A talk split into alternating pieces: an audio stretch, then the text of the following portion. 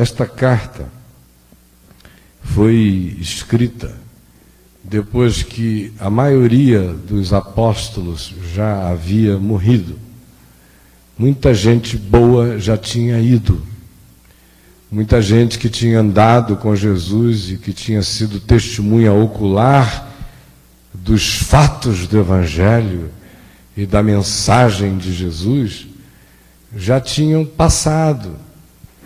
Ah, já tinha havido algumas perseguições horríveis, tanto dentro dos territórios de Israel, em Jerusalém, como a gente acompanha no livro de Atos, e basicamente houve intensa perseguição até que Paulo veio a se converter e distendeu o processo. Isso aí inclui mais de uma década de opressão, de aflição, de angústia. Muita gente foi morrendo, outras pessoas foram sendo levantadas.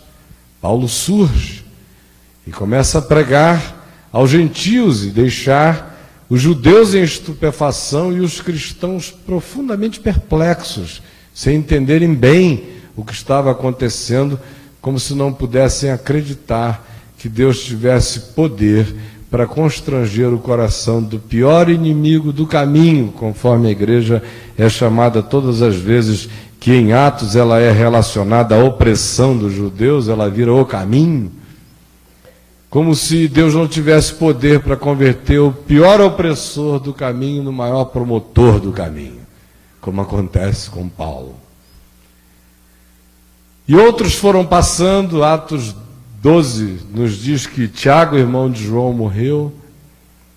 Há uma quantidade de outros que foram também sendo mortos, cuja morte não ficou registrada de maneira sagrada no texto, mas sim na história. E agora o escritor, que não se soube jamais com certeza quem era, é todavia um homem compreendeu o Evangelho da graça de Deus e discerniu o significado que Jesus tinha feito, realizado e consumado. Ele discerniu tanto que uma quantidade enorme de pessoas durante o curso desses dois mil anos atribuiu esta epístola escrita aos Hebreus a Paulo.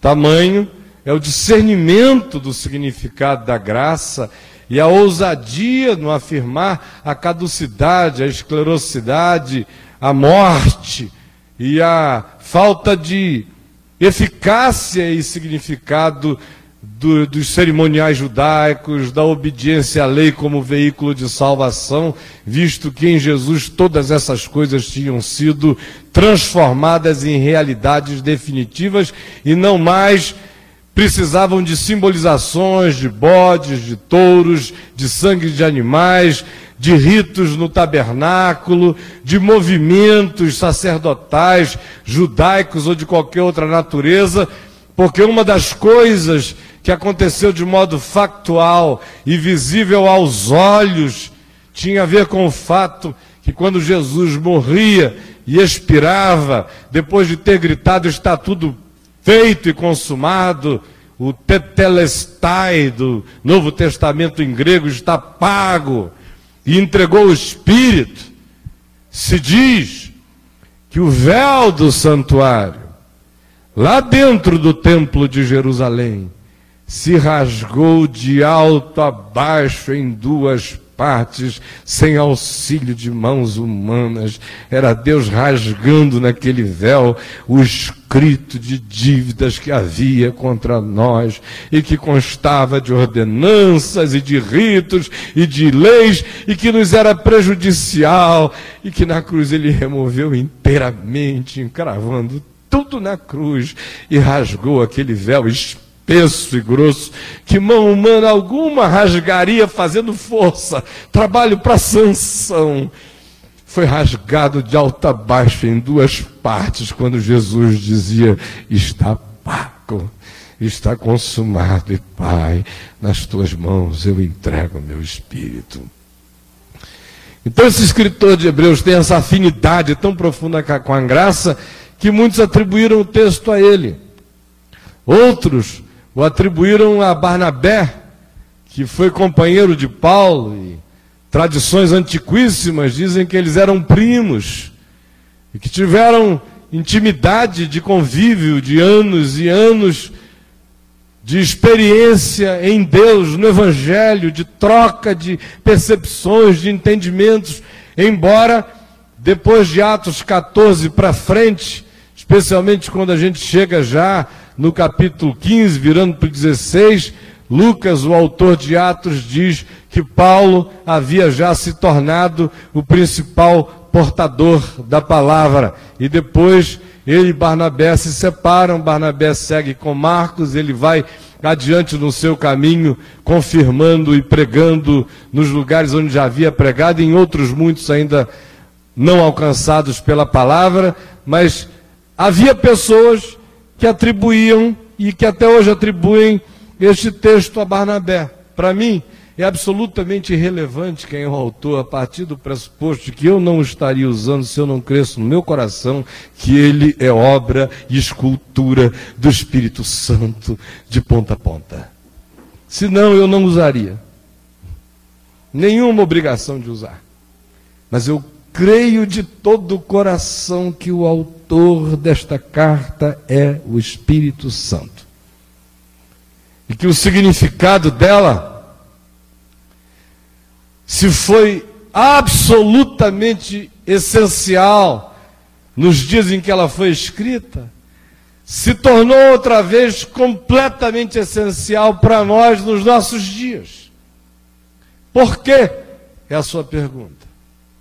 Primeiro, porque naqueles dias, o que motivou essa carta a ser escrita era o fato de que uma quantidade imensa de pessoas que tinham crido no Evangelho, por causa da pregação dos apóstolos, e que tinham perseverado no Evangelho da graça de Deus, agora, com a morte de alguns deles e de alguns outros guias, de algumas outras pessoas que eram referência do entendimento genuíno do Evangelho, já tinham passado também e a opressão vinha de todos os lados, tanto a opressão secular romana, de acordo com os caprichos e as venetas dos imperadores ensandecidos, como também a opressão judaica, do judaísmo e também de um grupo híbrido, que são judaizantes, que eram judeus que haviam crido em Jesus mas que nunca tiveram a coragem de fazer a ruptura e dizerem com todas as letras que em Jesus tudo estava feito, por isso eles não sacrificariam mais animais, nem iriam depender mais dos cerimoniais do templo, nem iriam gravitar mais em torno de qualquer que fosse o rito judaico antigo, pela compreensão e pelo entendimento de que todas aquelas coisas eram apenas sombra eram projeção, eram arquétipos e simbolizações usadas para ver se pelo símbolo, antes que a realidade se materializasse, ela só veio a se materializar quando Deus, na plenitude dos tempos, se encarnou em Jesus Cristo, nascido de mulher, nascido sob a lei, para nos livrar da maldição da lei, viesse a acontecer.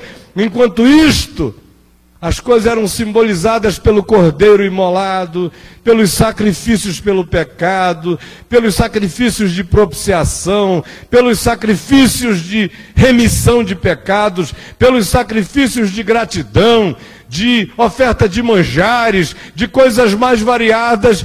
Todas essas, incluindo a lei de Moisés, que foram abolidas na cruz, como qualquer que fosse o significado e o valor de salvação que eles pudessem ter, porque a lei de seu turno nunca teve jamais nenhum poder de nos salvar, porque seu único poder é de nos condenar, pelo fato de que nenhum de nós a cumpre, nem objetivamente, muito menos subjetivamente, e na subjetividade é onde Jesus diz que todas as coisas são verdade aos olhos de Deus. Por isso todos pecaram e todos carecem da glória de Deus. No entanto, Havia esse grupo de discípulos que agora pressionados de todos os lados, incluindo pelos judaizantes, estavam dizendo por que, que a gente tem que continuar assim tão radical? Vamos ver se a gente amaina um pouco. Se a gente torna isso mais ameno. Vamos ver se a gente torna a nossa vida um pouco mais tranquila. Por que, que a gente não barganha? Por que, que a gente não cede? Por que, que a gente não negocia? Está todo mundo indo, o fluxo é esse.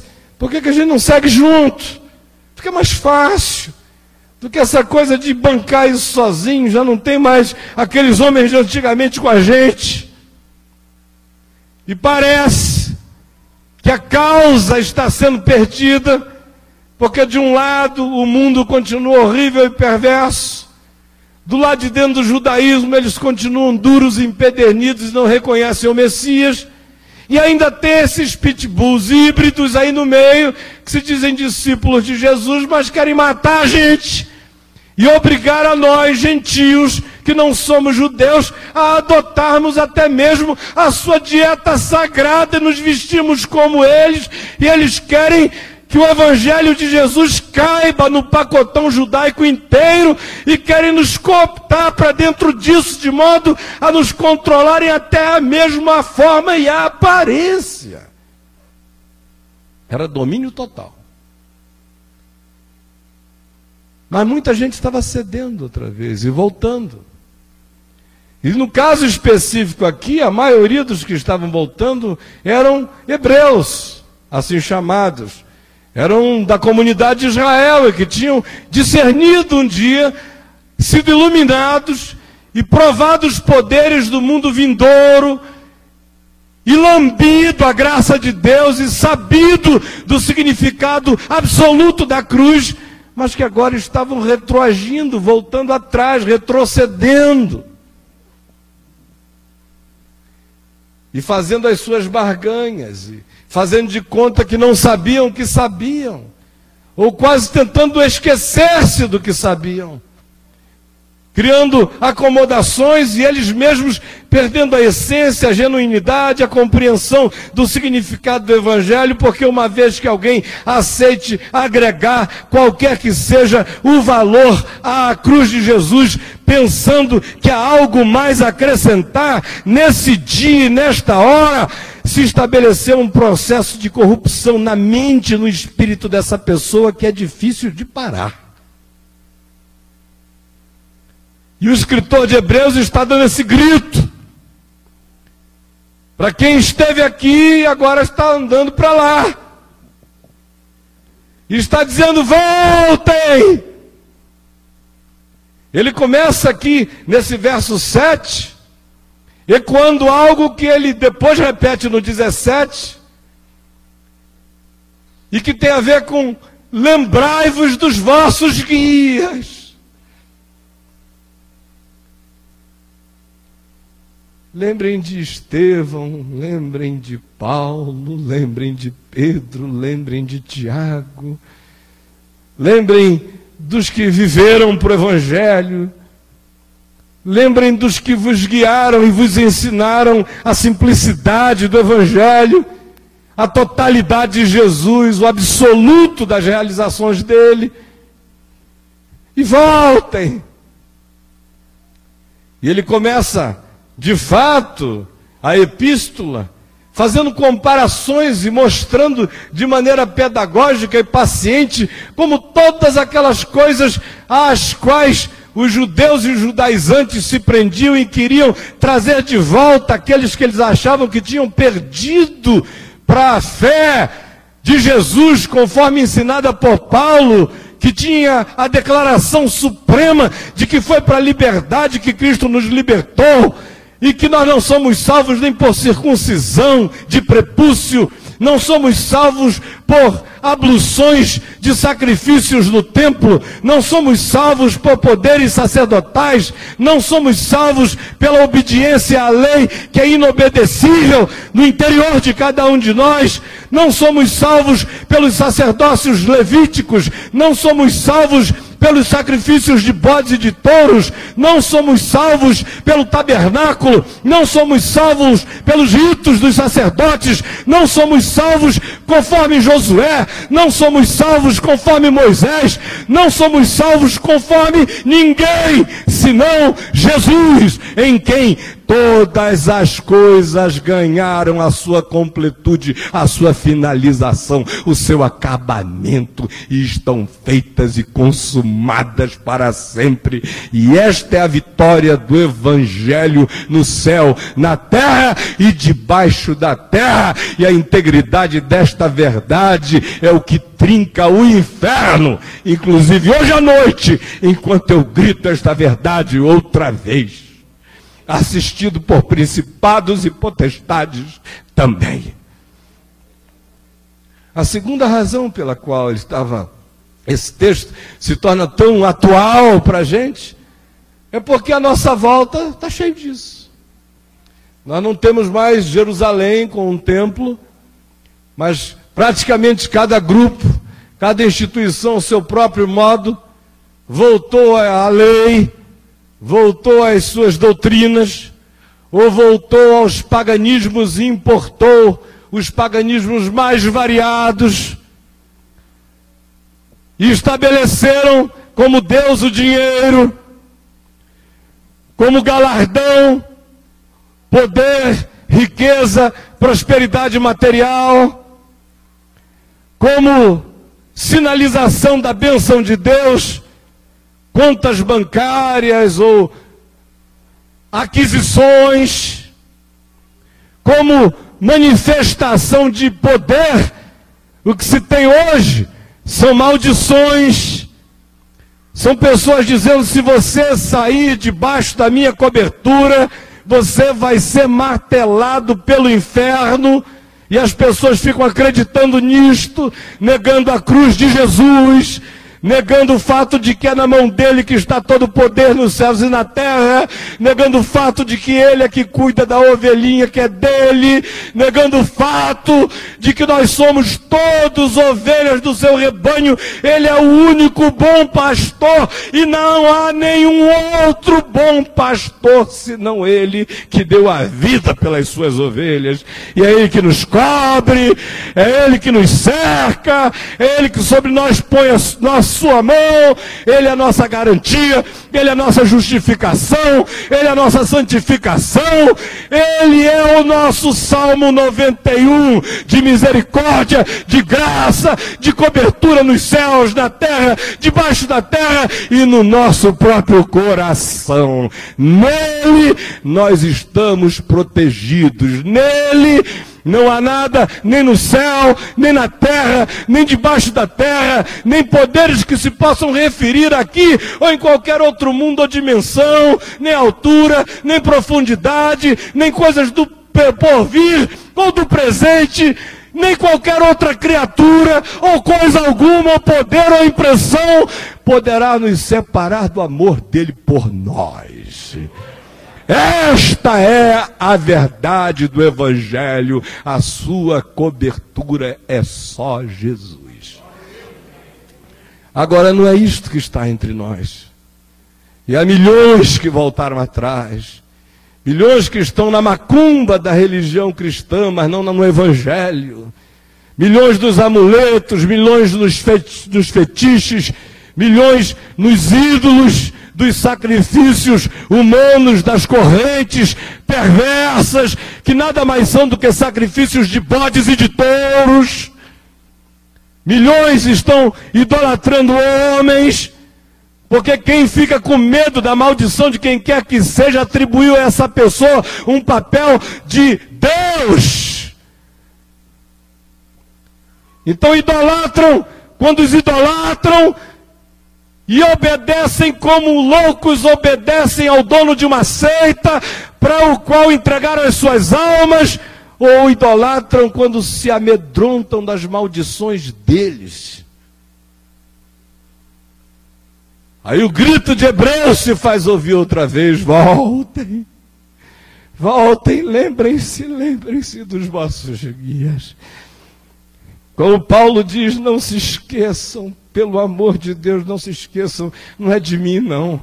Não se esqueçam que eu estou aqui, nesses calabouços frios, com essas correntes geladas, oprimido de todos os lados, a vida inteira, para que a glória do Evangelho não fosse tirada de vocês, gentios a saber que em Cristo Jesus vocês não têm que virar judeus, que em Cristo Jesus judeu tem que deixar de ser judeu, porque na cruz de Jesus aboliu-se a parede da separação e de, dos dois ele fez um, e em Cristo não há mais raça, nem sexo, nem gênero, nem nada disso, com prevalência de importante porque nele não há homem, não há mulher, não há judeu, não há grego, não há bárbaro, não há cita, não há escravo, não há livre. Há apenas pessoas que estão nele ou que não estão nele. Aí, o autor da epístola, nesse final dela, faz esse convite tão singelo lembrai-vos dos vossos guias.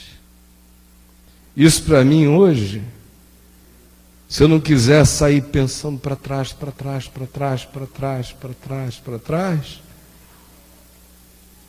me faz lembrar, por exemplo, do meu pai, que foi meu guia humano mais importante na terra. Lembrai-vos dos vossos guias os quais vos pregaram a palavra de Deus e considerando atentamente o fim de sua vida, imitai a fé que tiveram. Esse é o convite. Lembrem de Paulo, minha gente. Não esqueçam, não, está tudo vivo aqui. E o próprio Paulo dizia a Timóteo: lembra-te de Jesus Cristo e este ressuscitado de entre os mortos, segundo a descendência de Davi, levantado da morte, gritando que está tudo feito e que a autoridade está na mão dele, que está tudo consumado e acabado. Quem crer tem a vida. Lembrem-se. Ele prossegue aqui e diz que Jesus ontem, hoje é o mesmo e será para sempre. O que, que mudou? O que foi que mudou? Quem consegue dizer que Jesus é o mesmo ontem, hoje o será para sempre, não tem mais o direito de alugar nenhum. Tem que dizer, como Pedro, para quem iremos nós, pois só tu tens as palavras de vida eterna. Não tem mais outra história, não tem outro mover não tem uma nova revelação. Pode vir o anjo Gabriel, se quiser acrescentar um pingo a mais a Jesus de Nazaré, eu mesmo, pecador debaixo do sol, olho para qualquer arcanjo e digo: sai, Satanás ainda que venha com cara de anjo de luz, autorizado pelo Evangelho de Jesus. Se ficar aquém, ou se tentar ir além, pode vir vestido de ministro de justiça ou de anjo de luz. É diabo e Satanás, porque o que está feito, está feito e consumado, e nisto está a nossa glória. E Paulo diz: Eu me glorio só nisto, na cruz de Cristo na qual eu estou crucificado para o mundo e o mundo para mim, na qual tudo está acabado. E o que não está acabado em mim está em processo de solução permanente, ainda que eu saiba pela fé que em Jesus eu já estou completado e assentado nos lugares celestiais para sempre. Então, quem sabe que Jesus é o mesmo? Em mudando, tem que saber que está mudando para fora de Jesus. Seja qual for o mover, é mover para fora de Jesus, porque só um mover. Está movido para sempre. O resto é a atualização que o Espírito de Deus faz permitindo que aquilo que é eterno ganhe a sua contemporaneidade conforme os dramas da nossa geração, mas o Evangelho chega sempre imutável. E o anúncio, para qualquer que seja a geração, é sempre o mesmo. Este mesmo, repetidamente o mesmo, de que Jesus é o mesmo. E ele diz: Não deixeis, não vos deixeis envolver por doutrinas várias e estranhas. Nos dias de Paulo, ele fala daqueles que cultuavam anjos, ou de pessoas que tinham sucumbido à filosofia gnóstica de vertente liberal e que achavam que eles podiam manter o espírito puro, não importasse o que eles fizessem com o corpo e compromiscuamente vivessem ou quais fossem as obras do seu corpo, porque o espírito, pela dicotomia da, do gnosticismo, não seria afetado de acordo com aquela vertente, por qualquer que fosse a situação. E havia aqueles outros que tinham sucumbido às mesmas outras versões do gnosticismo, só que agora na forma daquilo que se chama de ascetismo, que eram os que viviam para buscar purificações tanto de natureza físico-espiritual, mas sobretudo afirmando que eles poderiam crescer na direção de Deus pelo conhecimento obtido de coisas misteriosas. Era o pessoal do mover, que ficava sempre querendo saber se tinha alguma coisa oculta. Nunca tinham se convertido ao Evangelho, porque no Evangelho Deus morre nu, pelado na cruz, tudo está para fora, não há segredos, está tudo contado, revelado, e Paulo diz que aquilo que não foi ainda revelado, em sendo revelado, será revelado de acordo com aquilo que já está revelado. De modo que tem que ser continuidade absolutamente idêntica. De forma que eu não tenho nenhuma permissão para compreender qualquer coisa nova que seja diferente do Evangelho. E aí, vem ele e diz: Não vos deixeis envolver por doutrinas várias e estranhas, por quanto que vale, por quanto que vale, vejam o que vale é estar o coração confirmado com graça é o coração ser confirmado pela fé que diz: Eu não tenho justiça própria, não há nada que eu possa fazer para me aumentar diante de Deus, para me melhorar diante de Deus, para me santificar diante de Deus, para me salvar diante de Deus.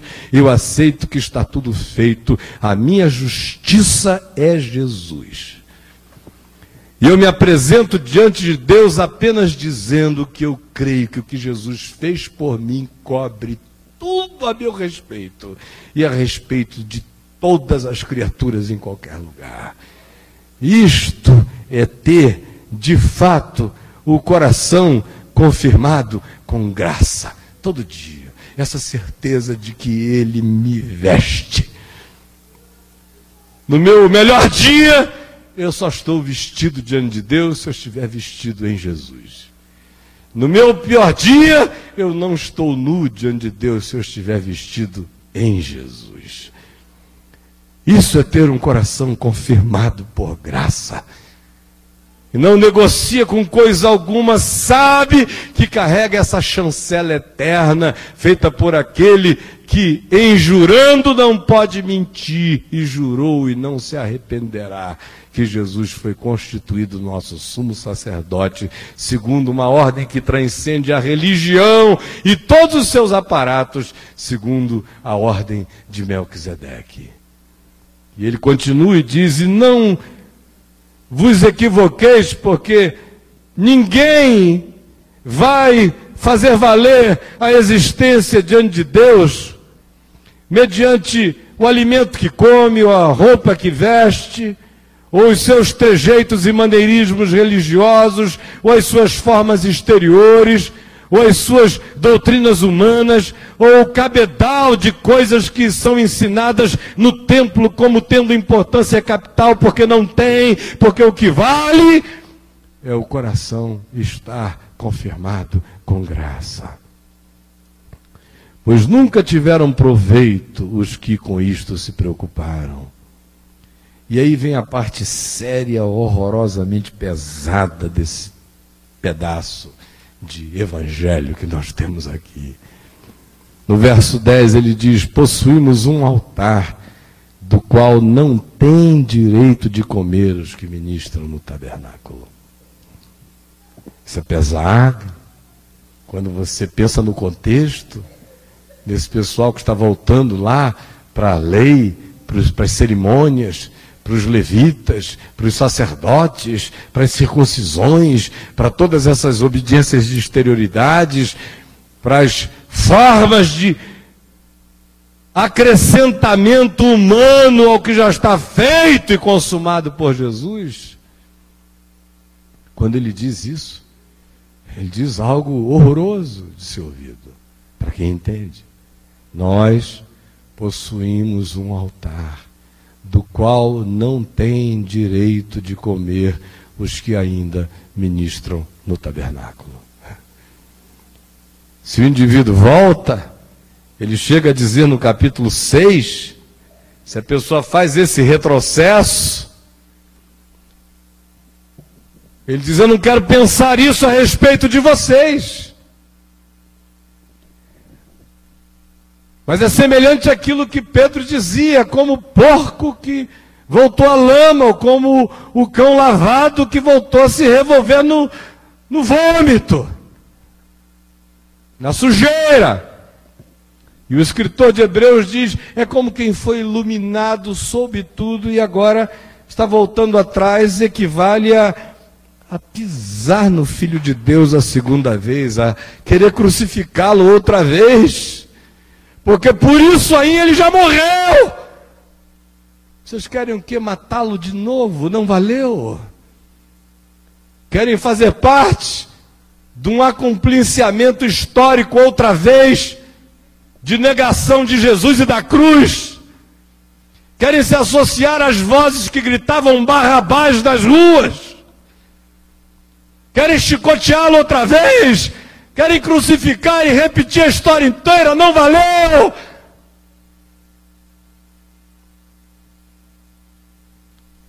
É como pisar no sangue, ele diz, da cruz, com desprezo. É como calcar aos pés o Filho de Deus.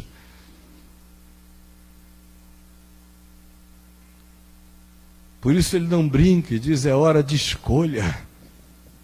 Escolham se vocês vão voltar lá para o tabernáculo com tudo que ele inclui. Ou se vocês vão ficar comendo deste altar.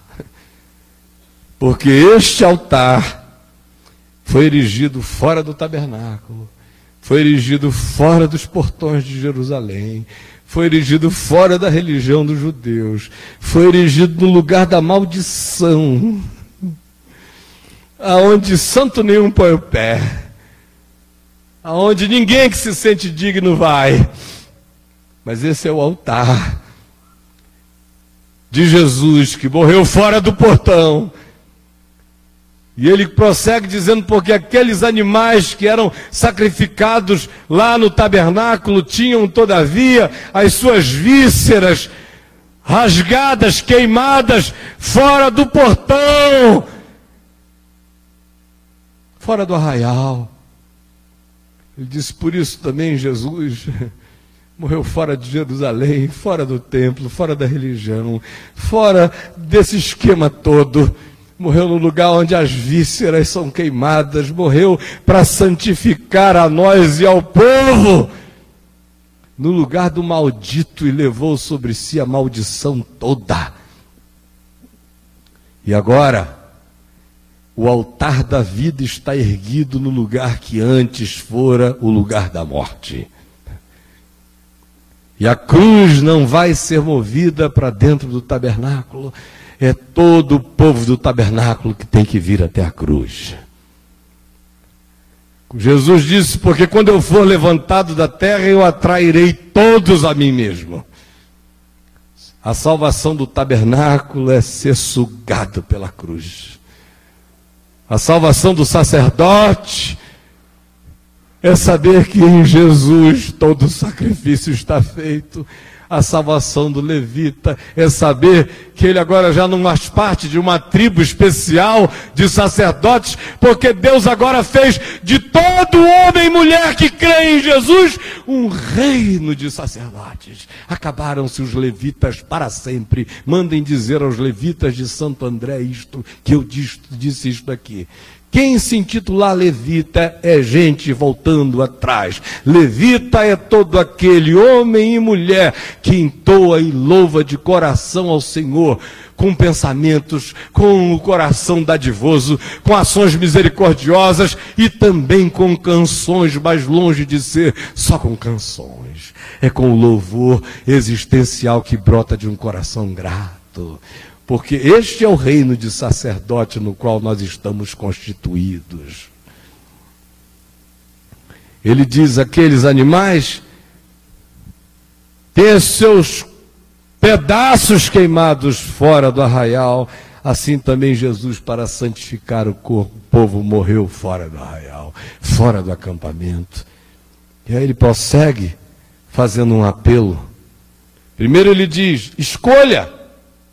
Se você comer daqui, você não come de lá. E se você comer de lá, você não come daqui. Essa é uma hora de decisão. Ou você é gente do tabernáculo, do sangue de bodes e de todos, dos sacerdotes dos levitas, dos seres santificados poderosos que controlam a sua vida, do Deus de hora marcada, das cerimônias solenes que se você faltar, vai ter que cumprir e bater continência numa corrente mais 30 dias para poder voltar a falar com Deus, dando dinheiro todo dia para ver se ele se comove com a sua dadivosidade. Decida se você fica nesse altar ou você vem para esse outro, porque não dá para comer dos dois. Nós temos um altar do qual não tem o direito de comer os que ministram no tabernáculo. Quem está lá não passa para cá. Só passa se desistir e vier para comer do pão da vida. E só do pão da vida, a vida toda e toda a vida, porque no pão da vida toda a vida é vida eterna. Louvado seja Deus. Aí ele prossegue e diz o seguinte: Por isto foi que também Jesus, para santificar o povo pelo seu próprio sangue, sofreu fora da porta. Saiamos, pois, a ele fora do arraial, levando o seu vitupério. Esse é um dos convites mais extraordinários do Evangelho. Saiamos, pois, a Ele, fora do arraial. O arraial é esse lugar das nossas seguranças, dos nossos pertencimentos. É o lugar onde a gente tem rua, tem pai, tem mãe, tem dono, tem pedigree, tem importância, tem religião, tem sacerdote, tem um culto que pode se mecanizar em nosso nome que pode ser feito enquanto a gente está de costas, que pode ser feito enquanto a gente estrangula alguém, que pode ser missa de sétimo dia, enquanto a gente no sétimo dia mata de novo. Mas a gente pagou o rito. O tabernáculo, aqui, neste contexto, é esse lugar onde se confia no que o homem pode fazer por si mesmo diante de Deus, ou naquilo que a congregação dos homens pode fazer por si mesma diante de Deus, ou naquilo que a congregação dos homens pode fazer por um indivíduo como meio de salvação. Como a Igreja Católica diz, e a evangélica não diz, mas diz de outros modos, fora da igreja não há salvação. Igreja entendido por, na igreja católica, o aparato vaticanal que cobre boa parte da terra. E nos evangélicos é fora da igreja local. é menor ainda o negócio. Muito menor. O Vaticano, o sujeito ainda tem liberdade para viajar pela terra, pelo menos. Eu sou católico, eu estou morando na Índia, acabou. Mas aqui não. Se o cara não trouxer o dízimo, a oferta, não comparecer, não, não pagar a taxa todo dia, não lembrar a Deus que Ele existe através de um bilhete de real, de dez reais, de mil reais, seja lá do que for, Deus esquece dele. Esse Deus é o diabo e vocês não sabiam. Vem o escritor de Hebreus e diz: saiamos, saiamos disso. Decida onde você vai comer, onde está erigido o seu altar.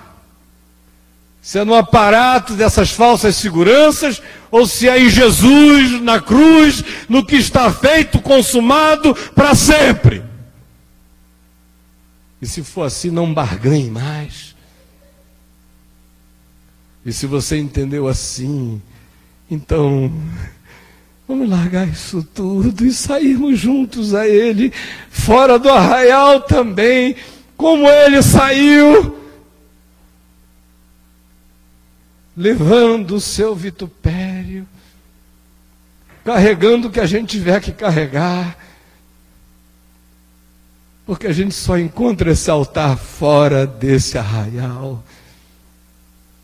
Porque foi para a liberdade que Cristo nos libertou e não para confinamentos de arraiais.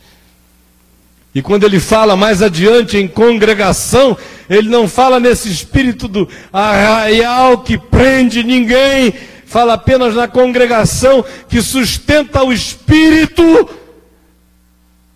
olhando firmemente na direção do autor e consumador da fé, que é Jesus, da congregação que nos lembra a verdade do Evangelho, sem pervertê-lo jamais, e que existe por si mesma também fora do portal. Hebreia, livre, andante, caminhante, do lado de fora do portão, porque o altar agora está erigido no coração da vida está fora do tabernáculo, está no coração da vida em Deus, andando no caminho, todos os caminhos da vida com Jesus, seguindo por onde quer que ele for. É um apelo outra vez a que se o siga, saiamos, pois, a ele, fora do arraial, levando o seu vitupério, é um grito de um discípulo que entendeu quando Jesus disse: Se alguém quer vir após mim, a si mesmo se negue, tome a sua cruz e siga-me. É a mesma coisa, dita com outras palavras. E a partir de um sujeito que verbaliza isso, não como aquele que é o que chama, mas como aquele que está seguindo e diz: Vamos juntos, irmãos. Vamos juntos. Saiamos, pois, a Ele, ao encontro dEle, levando o seu vitupério, Muita gente prefere ficar se enganando como esse pessoal aqui do tabernáculo. É mais simples. É uma porta larga o tabernáculo. Tem alguém que canta por você, que prega por você, que ora por você, que diz que vai levar seu nome à presença de Deus. Que garante a você que se você obedecer determinados ritos de bruxaria cristianizada, você vai obter o que você quer, independentemente de como esteja seu coração em relação a Deus.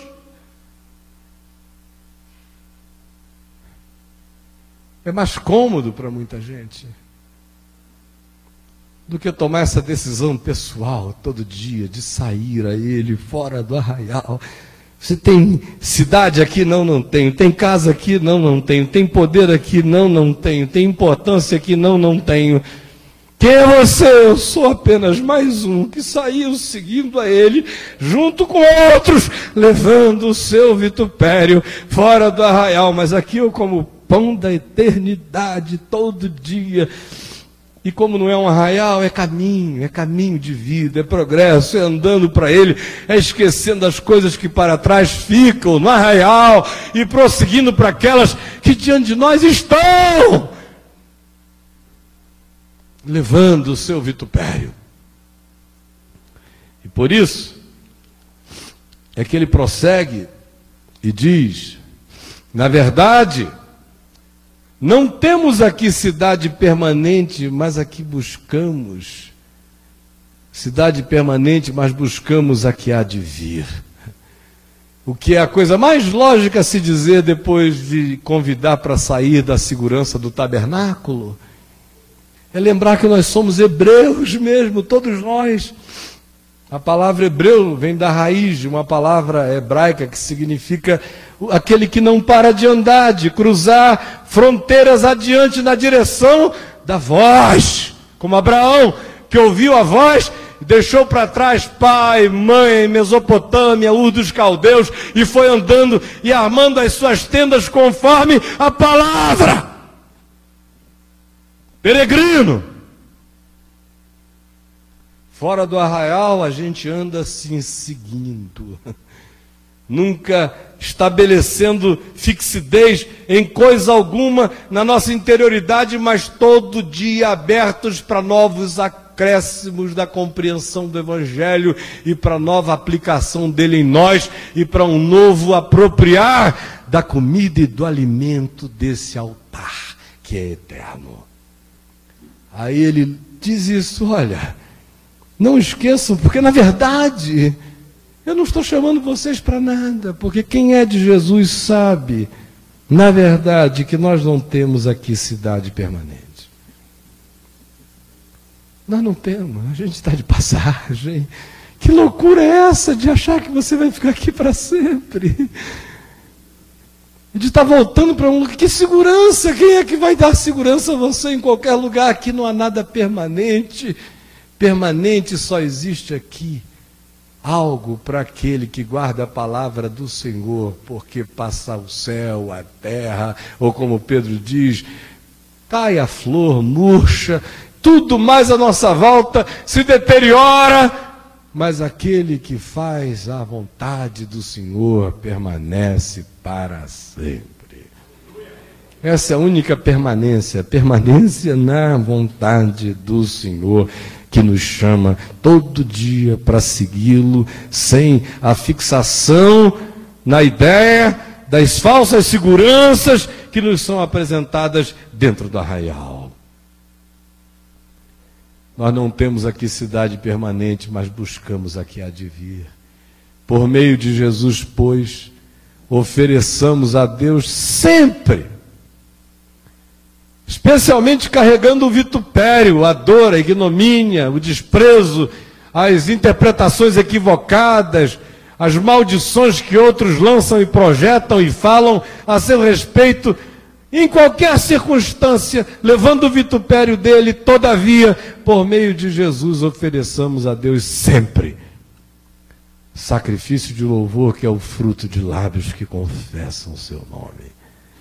Aí tem gente que pensa que isso tem a ver com chegar aqui e dizer, ah, eu creio em Jesus. Quem crê em Jesus, levanta a mão. Ah, eu creio em Jesus, aleluia. Me dá um J, J, me dá um E, E, me dá um S, S, me dá um U, U, me dá um S, de novo S, e o que que faz? Aí o povo, Jesus, Jesus, Jesus, Jesus, Jesus, Jesus, Jesus, Jesus, Jesus. Não é isso não, minha gente.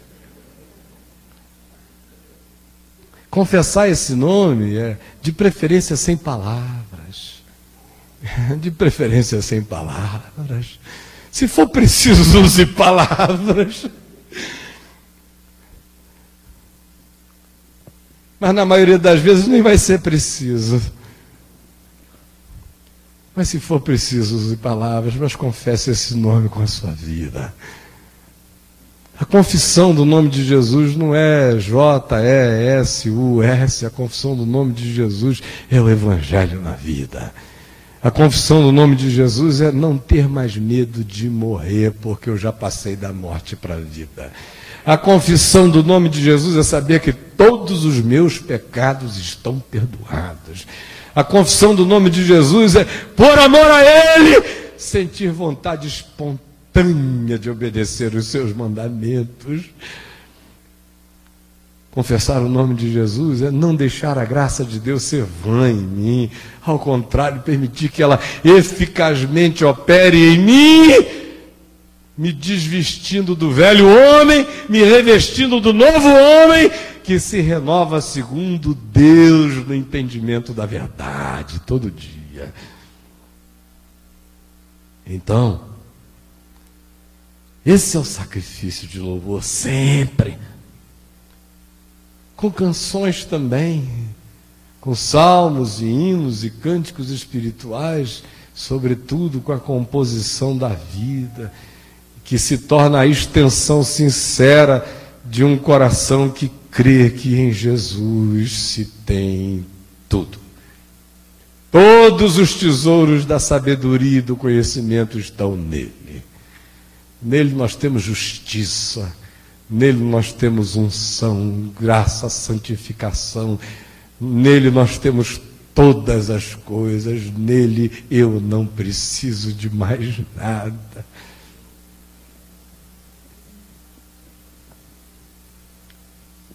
E aí ele diz: E não negligencieis igualmente a prática do bem e a mútua cooperação, pois com tais sacrifícios Deus se compraz. Fala de sacrifício de louvor, não é nada para pagar do lado de fora. É o resultado da alegria de levar o vitupério de Jesus, de se regozijar, ainda que seja no sofrimento por causa do Evangelho. Sabendo que se isso acontecer, e o nosso sofrimento não for porque a gente se meteu nos negócios dos outros, na vida dos outros, se enrolou em encrencas nossas e alheias, mas se as nossas dores vêm por nós estarmos buscando viver o Evangelho, não como chatos, de preferência sem palavras, mas com vida bonita de Deus em nós, e ainda assim suscite angústia, contrariedade, contradição, perseguição, hostilidade em quem quer que seja, Pedro diz: alegre-se, sobre você repousa o Espírito da glória e de Deus, aleluia. Repousa. Essa é uma bênção que ninguém mais quer. Que repouse sobre nós o Espírito da glória e de Deus. E ele diz: o sacrifício dos lábios que confessam o seu nome, não negligencieis igualmente, com a mesma importância de viver o Evangelho tem a prática de todo bem, porque que evangelho é esse que será vivido se não praticar o bem e se não for mútuo, não for capaz de mutualidade, de cooperação, de ajudar uns aos outros, de misericórdia, de solidariedade? Pois é com estas coisas que Deus tem prazer, Ele está dizendo. Não é com a multidão de cultos e de solenidades e de sacrifícios e de correntes e de nada disso.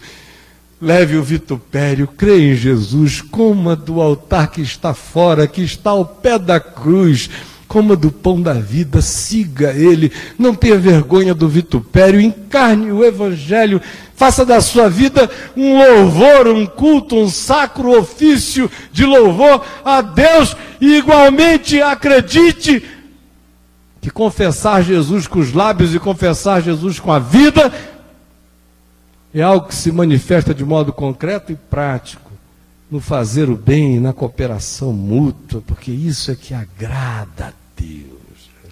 O tempo todo, o altar que o bom samaritano encontrou na estrada entre Jerusalém e Jericó esse lugar de altar que agrada a Deus, de bondade, de misericórdia. E ele conclui dizendo, ele que começa afirmando: lembrai-vos dos vossos guias, implorando isso num tom de melancolia, lembrem-se deles. Eu posso sentir esse homem escrevendo isso aqui com lágrimas. Ele está vindo de tantas memórias e de tantas lembranças e de tanta gente boa de Deus, de uma nuvem de testemunha imensa. E ele diz: Lembrai-vos dos vossos guias, os quais vos pregaram a palavra de Deus, e considerando atentamente o fim da sua vida, imitai a fé que tiveram. E aqui ele conclui dizendo: Obedecei os vossos guias. Esses do verso 7 são os que já tinham ido. Esses do verso 17 são os que estão presentes. E às vezes a natureza humana é tão fraca, sempre, né? Não é às vezes, sempre. Ela tem tendência a criar ícones e a projetar suas seguranças em homens. Aí de repente os homens começam a passar. Aqueles que nos batizaram, que pregaram a palavra, que nos discipularam, que nos ensinaram, vão passando e outras gerações vêm vindo e muitas vezes com essas novas gerações vêm muitos lobos nos enganando. Mas sempre há sete mil que não dobram os joelhos a Baal. Às vezes eles não são importantes publicamente, eles não têm nome, eles não têm visibilidade, mas Deus os conhece. Deus os conhece, ao passo que aqueles outros que todo mundo muitas vezes conhece, são daqueles acerca dos quais Jesus dirá naquele dia: Eu não sei quem vocês são. Operaram milagres? Sim, porque eu sou misericordioso e eu visitei a minha pequenina e eu fui lá e curei ela, passei por cima de você, seu lobo mercenário. Profetizou? Ela acolheu com fé? Eu vi que era bom para a vida dela o acolhimento que ela tinha com fé e realizei o meu bem nela, apesar de você, seu lobinho safado. Expulsou demônio. Está pensando que ele saiu por sua causa? Por sua causa ele não sairia, porque Satanás não divide o seu reino. Ele saiu foi por causa do meu nome, porque eu queria libertar a minha ovelhinha e passei por cima de você, mas eu passei por cima de você tantas vezes e nunca te conheci.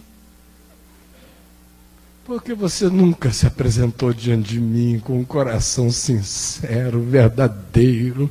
Você veio sempre com máscaras. E eu vejo tudo, todos. Mas eu me nego a reconhecer quem usa máscara.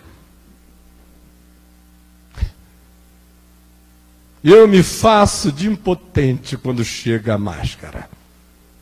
A máscara do mascarado que sabe que eu conheço o coração, mas se mascara diante de mim, eu propositalmente deixo que a máscara encubra quem ele é de mim, de modo que eu não o conheço mesmo.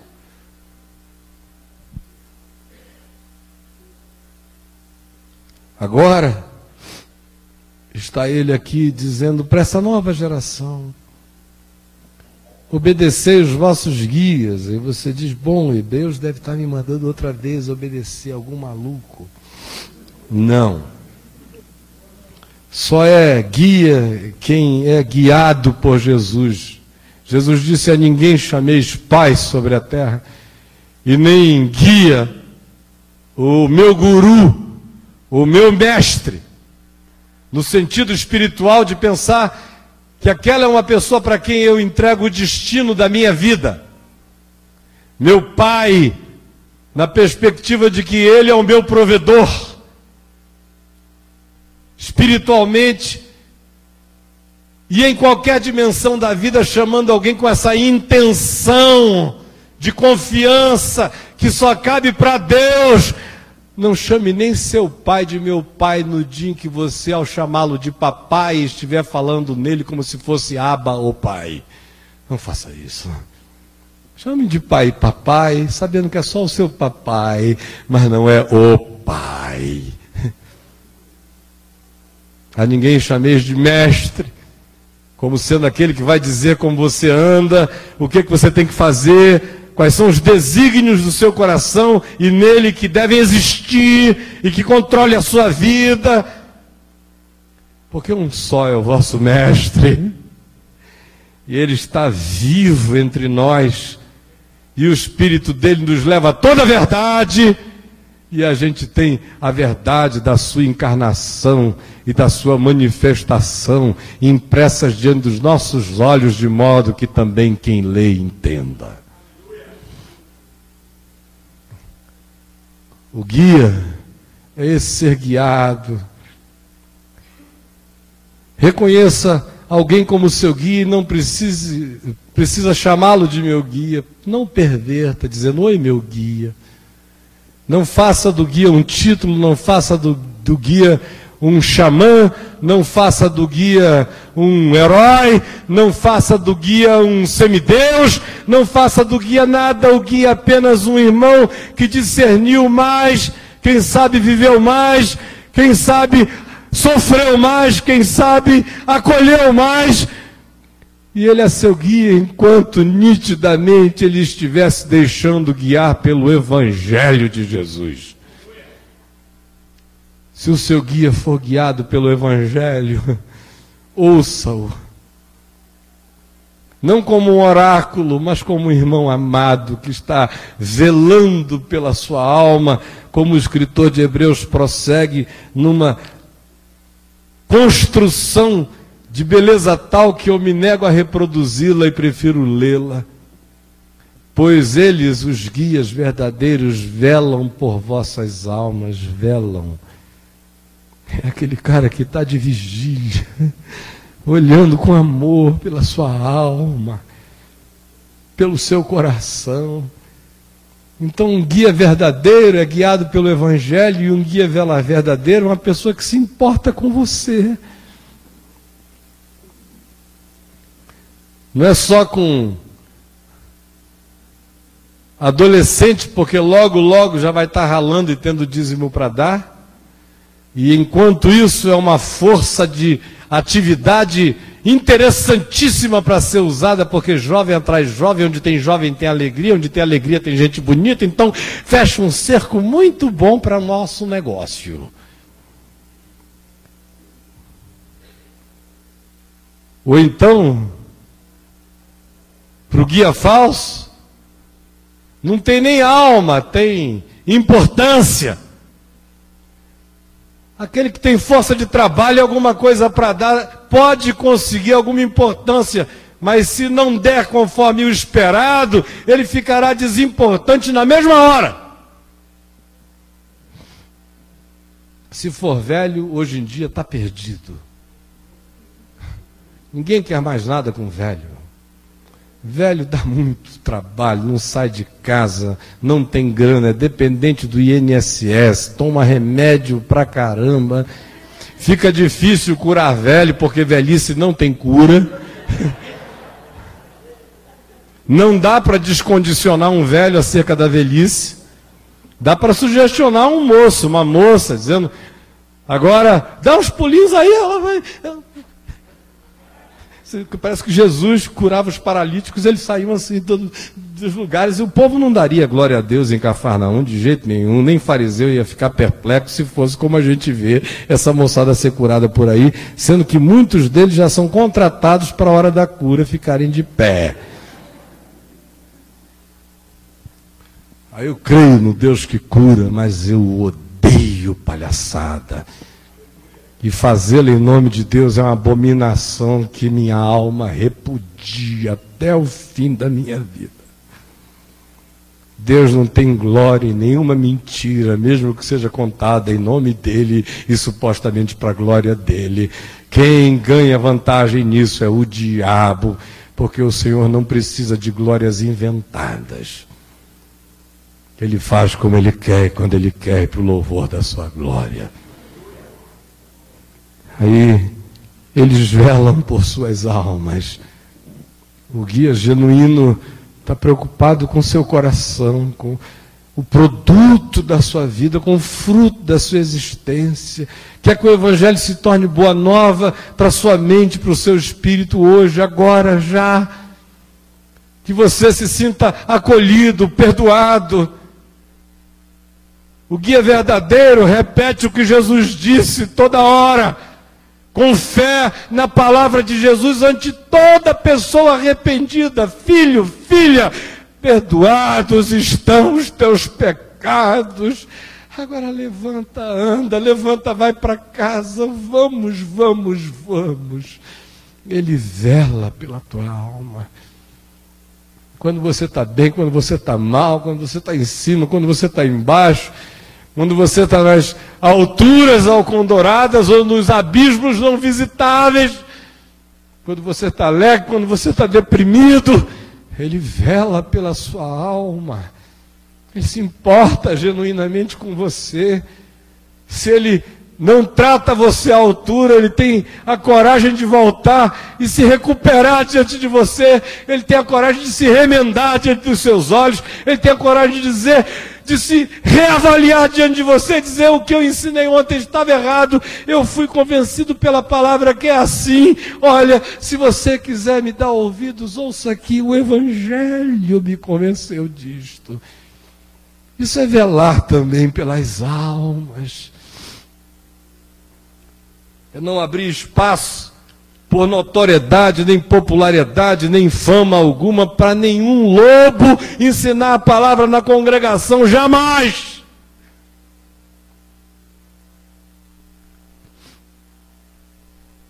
Eles velam pelas vossas almas, como quem deve prestar contas. Dá a impressão de que eles vão prestar contas da alma do outro. De fato, ninguém pode prestar conta da alma de ninguém. Foi por isso que Jesus morreu por nós. E o texto de Hebreus não está dizendo que eles vão, estão dizendo que eles velam como quem vai prestar contas, ou seja, está dizendo a qualidade do zelo é como se tudo dependesse disso. Sem transformar o guia num neurótico mas o amor faz naturalmente isso. Ele vela pelas almas como se ele tivesse que dar conta dela. Embora ele saiba que quem cuida dela é o Senhor, a parte que ele faz é apenas aquela humana de materializar esse amor de Deus em toque, em conselho, em acolhimento, em audição, em estímulo, em encorajamento, em levantamento da pessoa, em silêncio muitas vezes ante o erro e o equívoco dela, porque já lhe basta a vergonha sofrida Ou seja, o verdadeiro guia ama. É só isto. Para que façam isto com alegria e não gemendo. Tendo que ficar nessa angústia, porque você não sossega nunca. E não gemendo, porque isto não aproveita a vós outros. E pensar que tem gente viciada nisso, né? E 95% dos discípulos que eu conheço são pessoas que andam assim, né? Querendo fazer alguém gemer o tempo todo. Isso quando ainda havia guias que se importavam com as almas, né?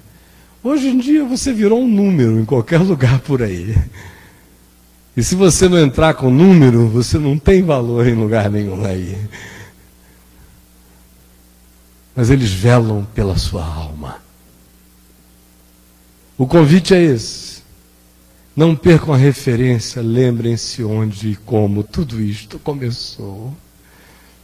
Saibam que esse retrocesso é uma desgraça.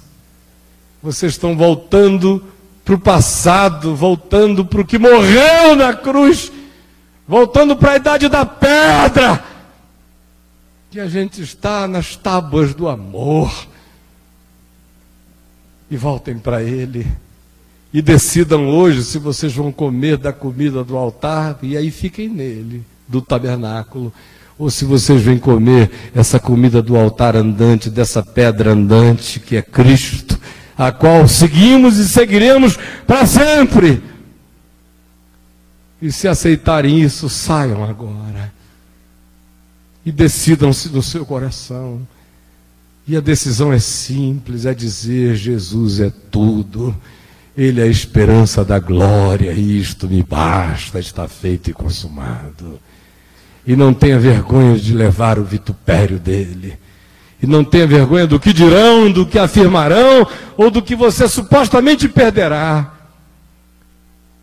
porque você vai estar andando com Jesus. E faça isso com o coração cheio de louvor. Louvor de lábios que confessam o seu nome, louvor de vidas que confessam o seu nome na prática do bem, na mútua cooperação e na misericórdia para com todos.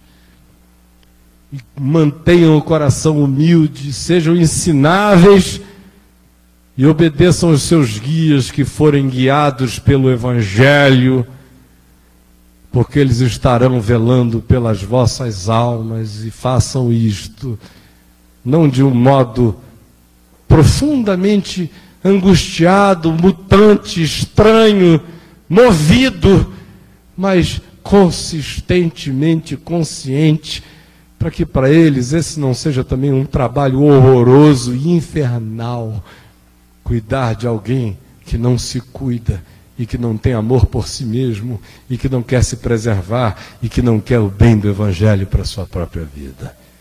Era isto que eu tinha a dizer a vocês hoje à noite. Este é o Evangelho do Senhor, dito por algum irmão em algum lugar, inspirado pelo Espírito Santo, seja Paulo, seja Barnabé, seja Apóstolo, seja Apolo, seja Eusébio, seja quem tenha sido. O fato é tudo igualzinho a Jesus. É tudo completamente como o Evangelho. É palavra de Deus para mim e para você hoje. E quem tem ouvidos, ouça o que o Espírito diz a quem quer que ainda queira ser igreja. Em nome de Jesus. Vamos ficar em pé.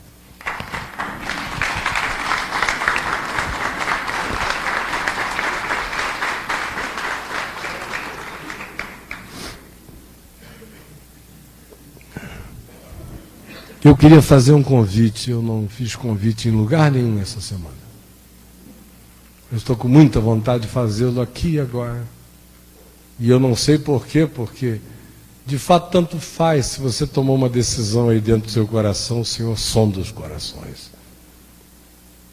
Mas eu estou sentindo um convite imenso, uma vontade imensa de convidar aqueles que tomaram a decisão, que enxergaram hoje que têm vivido muito mais dentro do tabernáculo, com as seguranças do tabernáculo, com as justiças humanas do tabernáculo, com os sacerdotes do tabernáculo, com os levitas do tabernáculo, com os sistemas do tabernáculo, achando que entrar nesta roda de hamster chamada de obra de Deus, que é feita por atividades e ativismos, é algo agradável a Deus, destituído, se estiver destituído do significado, profunda compreensão do Evangelho, é por engano.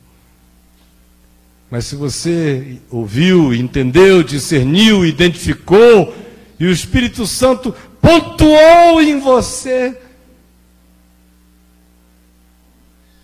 todo esse engano daquilo que um dia foi, mas já não é, e passou porque passou por causa da cruz, e depois da cruz nada mais se levanta, exceto aquele que se levantou dos mortos para nos justificar. O resto morre.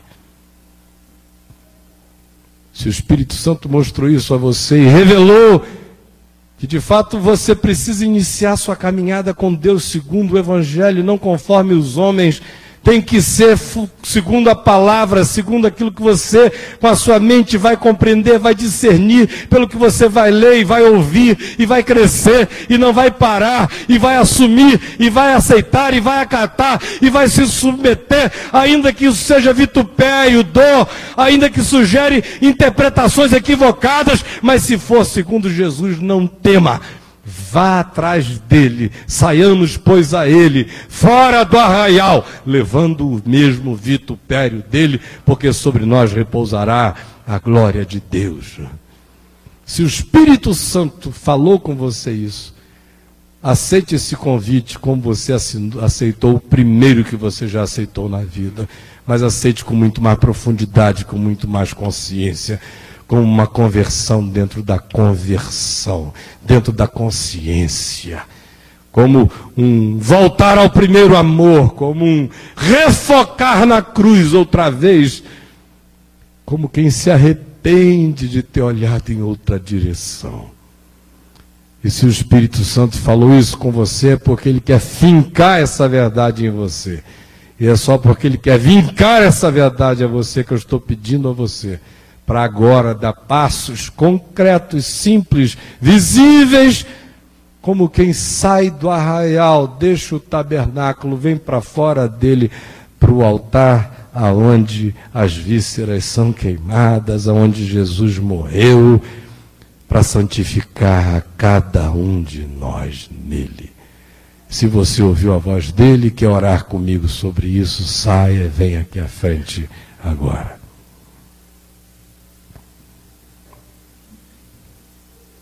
Quem sabe a gente canta gostoso, mas vem agora.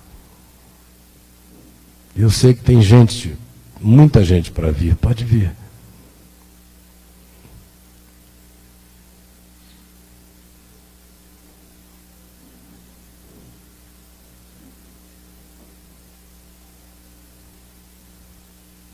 Venha. Volta, Hebreu. Vem, caminha para lá, é para diante. Não tem retrocesso, não é para trás. O justo viverá pela fé, e se retroceder nele não está o coração do Pai.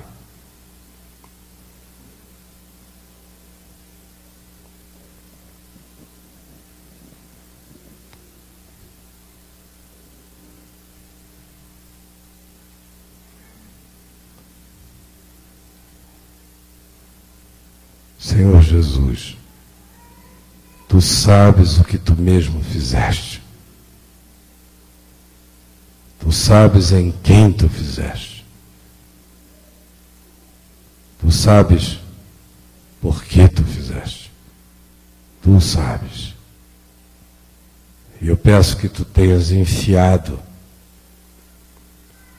a espada da palavra de Deus no coração de cada um de nós ela tenha vindo para destrinchar os nossos segredos do coração, para pegar a nossa cara e virar patenteada e convencida e constrangida e vencida pela verdade.